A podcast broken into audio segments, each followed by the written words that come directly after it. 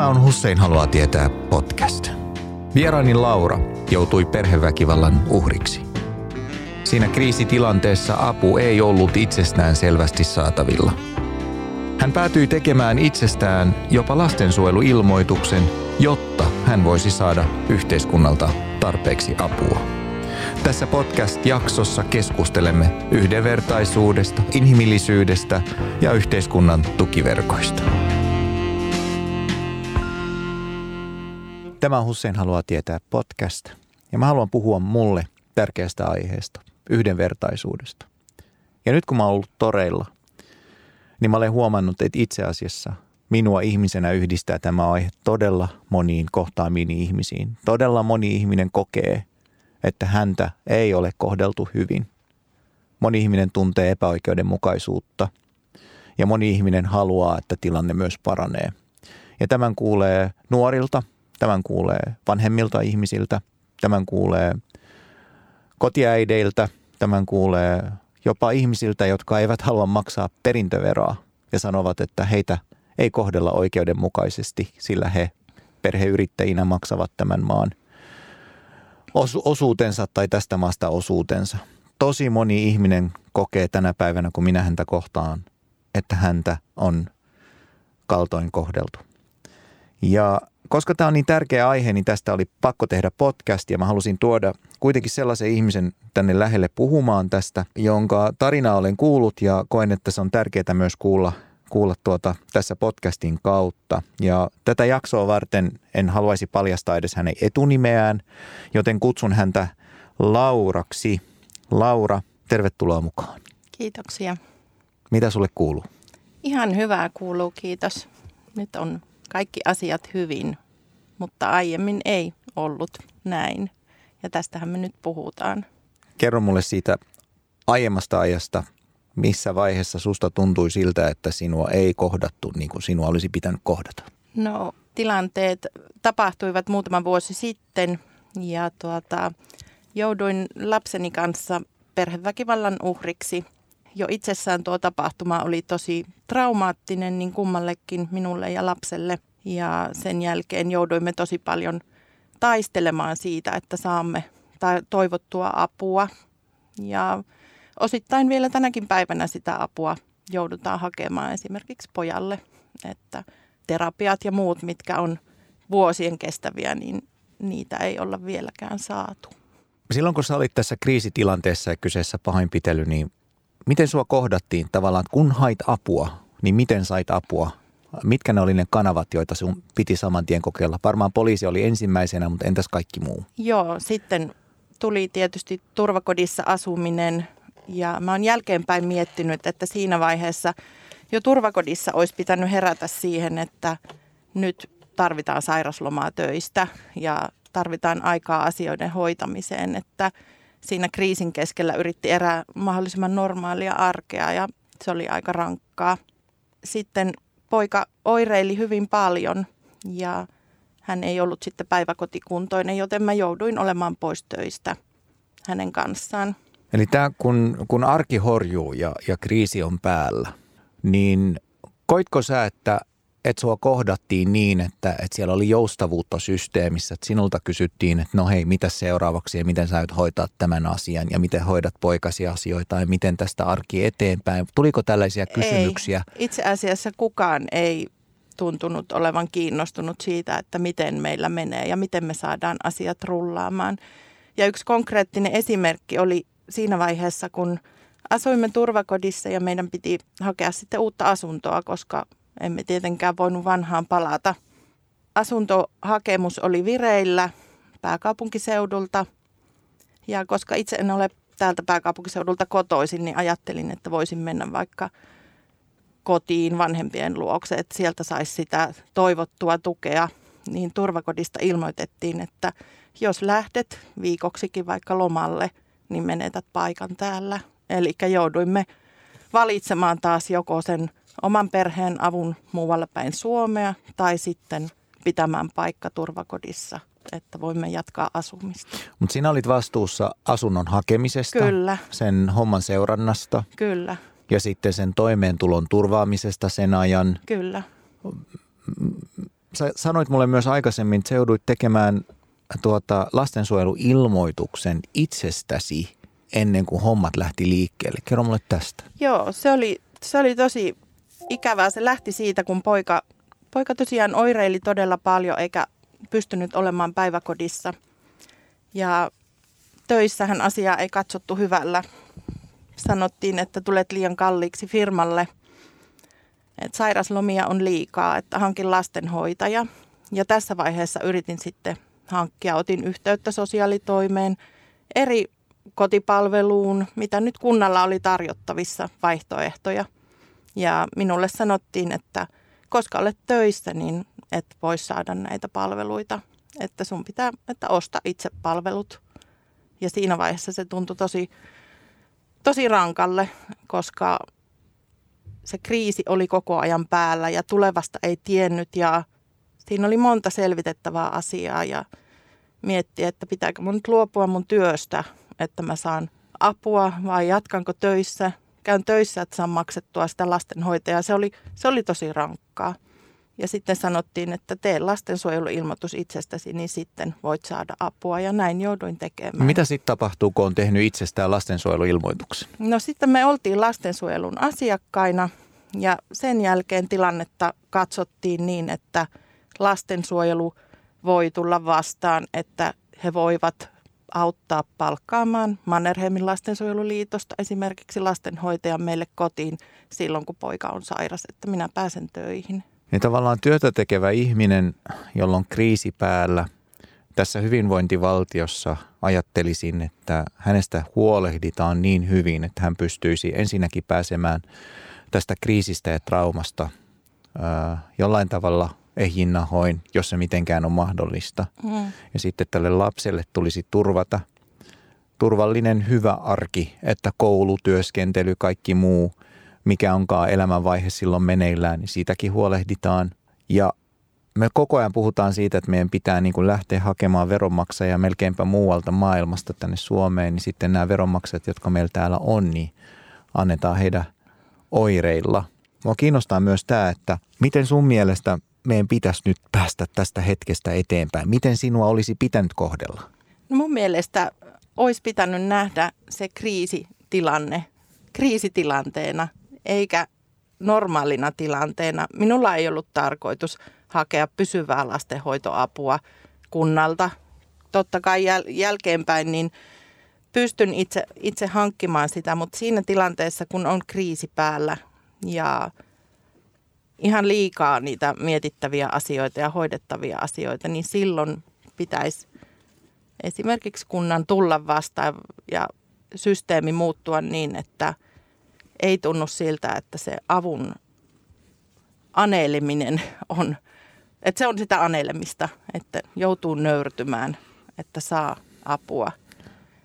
Ja varsinkin tuossa tilanteessa, mikä meillä oli, että kun itse on ollut se turvallinen vanhempi, ja yrittänyt olla niin kuin hyvä vanhempi ja sitten sana lastensuojelu, niin se tuo sellaisia jo ajatuksia, että leimataanko minut tässä myös huonoksi vanhemmaksi. No se tekee itsessään ihmiselle aika paljon pahaa jo pelkkä ajatus, vaikka ei kukaan muu ulkopuolinenkaan siitä tietäisi. Mm. Ja sä oot todella rohkea, että sä oot tullut tähän keskustelemaan tästä aiheesta mun kanssa. Toi, minkä sä mainitsit tosta, että nöyrtyy pyytämään apua, joutuu pyytämään apua – niin se onkin mielenkiintoinen kysymys, koska mä oon tavannut esimerkiksi tämmöisen kuin tykkimies Tenho tuolla, tuolla tota Lohjalla. Ja Tenho sanoi mulle, että mä olen tehnyt 30-40 vuotta töitä. Ja mulla on nyt pieni eläke ja minulta jatkuvasti pyydetään erilaisia maksuja, jotta pysyn hengissä, muun muassa happisäiliöön ja, ja näihin muihin kysymyksiin, mitkä hänellä on silloin päällä. Kaksi vuotta sitten astui voimaan todella moni uudistus, joka kuluttaa tämän sairaan ihmisen rahoja. Ja Tenho sanoi mulle, että sisu on niin paha, etten hae apua. Että mieluummin kuolen nälkään, istun kotona, en osta mitään, syön makaronia, mutta en hae apua mistään sossulta, kun mä oon 40 vuotta tätä maata palvelu ja työni tehnyt. Niin, ja sitten kun kohtaa toisen esimerkiksi eläkeläisen, jonka tapasin vähän aikaa sitten tuolla Vantaan Tikkurilan torilla, niin hän sanoi, että hänellä on noin 800 euroa eläkettä, joista menee osa – yhden lukiolaisen lapsen lapsen kirjoihin, kirjat on nyt sellainen asia, että niitä saadaan digiversioina ja niitä ei voi myydä eteenpäin, ne on vaan sen kauden auki, että niitä ei voi myöskään kunnolla kierrättää. Ja ne on todella kalliita. Hänelläkään ei riitä rahat vuokraan, normaalisti siis asumiseen, lääkkeisiin, liikkumiseen. Ja hän sanoi, että Jumalan kiitos, että pystyy omin niin kuin avuin vielä hoitamaan näitä omia asioita, että mitä sitten tapahtuu. Ja musta on kamala ajatus, että tosi moni, joka on tätä maata palvelun nyt nämä vuodet, tai palvelee nyt tällä hetkellä aktiivisesti, maksanut veronsa ja kerännyt eläkkeensä, on huolissaan siitä, että mitä hänelle kuuluu sitten, kun hän jää eläkkeelle ja mitä sen jälkeen tapahtuu. Niin tuntuu, että tämä nöyryytyksen tunte, tämä aneleminen ja että pitää anella ja pitää pyytää apua ja pitää itse seurata, ja se tuntuu olevan nyt se päällimmäinen asia, joka on, on meneillään. Että, et Joo, ja... Todella monessa ryhmässä todella moni ihminen kokee, että häntä ei kohdella oikeudenmukaisesti. Ja mä tiedän sen, että ihmiset väsyy siihen, että he hakevat apua.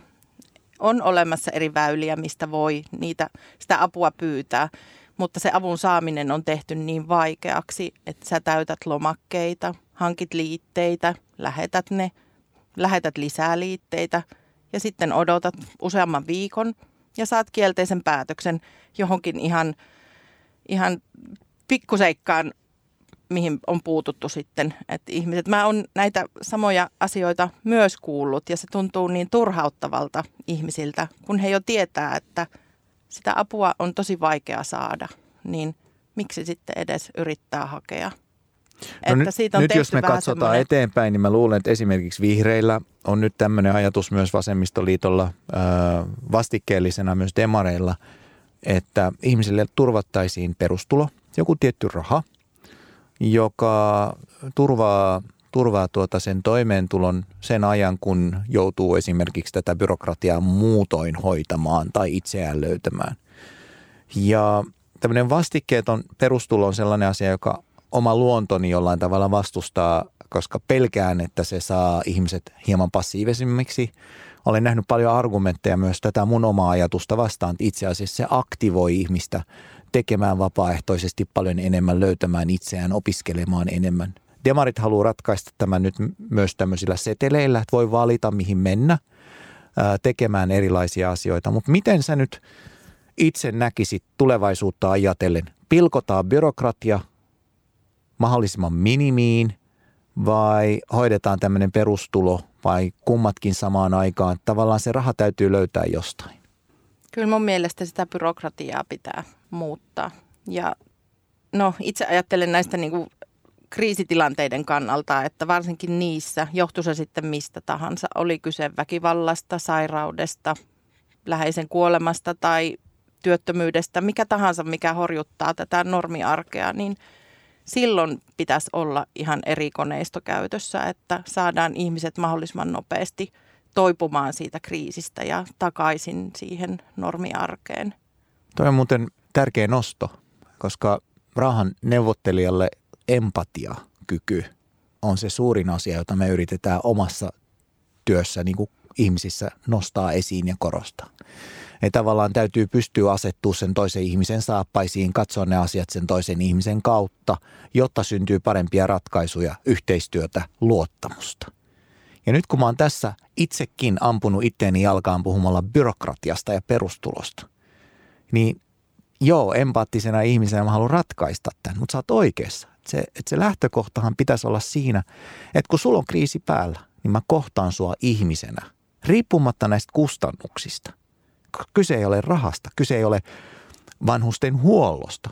Kyse on hoitamisesta, asioiden hoitamisesta niin, että se toinen ihminen kokee, että nyt on niin turvallisissa käsissä tämä homma, että voi rentoutua hetkeksi, kun on ollut kriisi päällä. Ja tätä meidän pitäisi nyt meidän yhteiskunnassa hakea paljon enemmän. Tähän meidän täytyy mennä. Kohdataan se ihminen, kunnioitetaan sitä ihmistä. Tähän, tähän mä haluaisin lähteä nyt saman tien vaikuttamaan. Ja mun mielestä on tärkeää, että jonkunnäköistä ihan siis lähtökohtaisesti asennemuutosta ihmisiin ihan kaikessa, kaikessa tässä, että tämä nyt menee vähän aiheen vierestä, mutta aiheesta kuitenkin, että kun katselin ihan tätä EUn tutkimusta vuodelta 2014, missä oli esimerkiksi naisiin kohdistuneesta väkivallasta. Ja Suomi on siellä tilalla kaksi. Eli me tarvitaan sellaista asennemuutosta ja asioiden esiin tuomista, että, että tämä ei saa olla meillä normaali tilanne, että näitä pitää muuttaa. Empatiaa enemmän, enemmän kohtaamisia, jossa ihmisistä välitetään, enemmän, enemmän kohtaamispaikkoja, vähemmän byrokratiaa, että ihminen löytää itsensä automaattisesti jo sellaisessa ympäristössä, missä hän saa apua tarvittaessa ilman, että hän joutuu sitä anelemaan. Ja sitten mä ehkä lisäisin konkreettisesti vielä kolmas sektori messiin. Meillä on mahdoton, mahdottoman hieno tota järjestökenttä, jolle voi antaa todella paljon tilaa tehdä myöskin tätä työtä. Ja, ja tämän roolin korostaminen, että se ei ole ainoastaan niin viranomaisten työtä, vaan myöskin tämän kolmannen sektorin. Mä näkisin, että ehkä näillä eväillä niin, niin voidaan kohdata nyt tulevaisuudessa näitä asioita, koska jokainen suomalainen, joka tässä maassa on, niin on meille tärkeä. Mä voisin sanoa, että tuo järjestötoiminta on todella tärkeää, että omalta kohdaltani en tiedä, missä olisin tällä hetkellä, jos ei olisi ollut vertaistukimahdollisuutta ja vertaistukiryhmiä, että niistä on ollut kyllä iso apu. Ja ne vertaistukiryhmät on nimenomaan vapaaehtoisten järjestöjen eri, eri tällaisten organisaatioiden kautta. Näille sankareille tästä podcastista suuret kiitokset ja terveiset. Tätä nyt lähdetään sitten edistämään. Kiitos Laura, että tulit paikalle. Kiitos. Ja, ja oli todella, todella mukava keskustelu, vaikka, vaikka minä ja sinä olemme molemmat tässä ehkä pikkasen tota, kyynel silmän, silmän kulmassa, mutta, mutta tota, mä luulen, että ihmisten on tärkeää tietää, että, että maailman onnellisin kansa ja, ja maailman vakain valtio, niin tässä on vielä tosi paljon työsarkaa. Kiitos tosi Kyllä. paljon. Tämä oli Hussein haluaa tietää podcast ja tämä jakso oli yhdenvertaisuudesta Lauran kanssa. Ja tämä on siis sarjani viimeinen jakso. Aikaisemmat jaksot on kuunneltavissa kaikista podcast-alustoista ja ne käsittelivät muun muassa ilmastonmuutosta. Siellä oli erinomainen ilmastoaktivisti Niklas Kaskeala mukana. Poliisitarkastaja Mika Pasenen puhui mun kanssa, Mirja Mattiaksen kanssa turvallisuudesta. Me puhuttiin myös koulutuksesta ja me puhuttiin ulkopolitiikasta. Tämä oli todella hieno kokeilu mulle. Mä toivon todella, todella paljon, että mä pääsen vaikuttamaan juuri näihin asioihin, jotka on näissä keskusteluissa noussut. Ja mä olen todella iloinen siitä, että mä olen saanut ystäviltäni ne, sen tuen ja mahdollisuudet pystyä tämmöistä podcast-sarjaa järjestämään. Työ jatkuu toivottavasti Arkadian mäellä. Kiitos paljon. Oli ilo tavata teitä myöskin tätä kautta. Laittakaa paljon kommentteja ja jakakaa näitä, jos ne koskettivat teitä, sillä ne koskettivat minua. Kiitos paljon.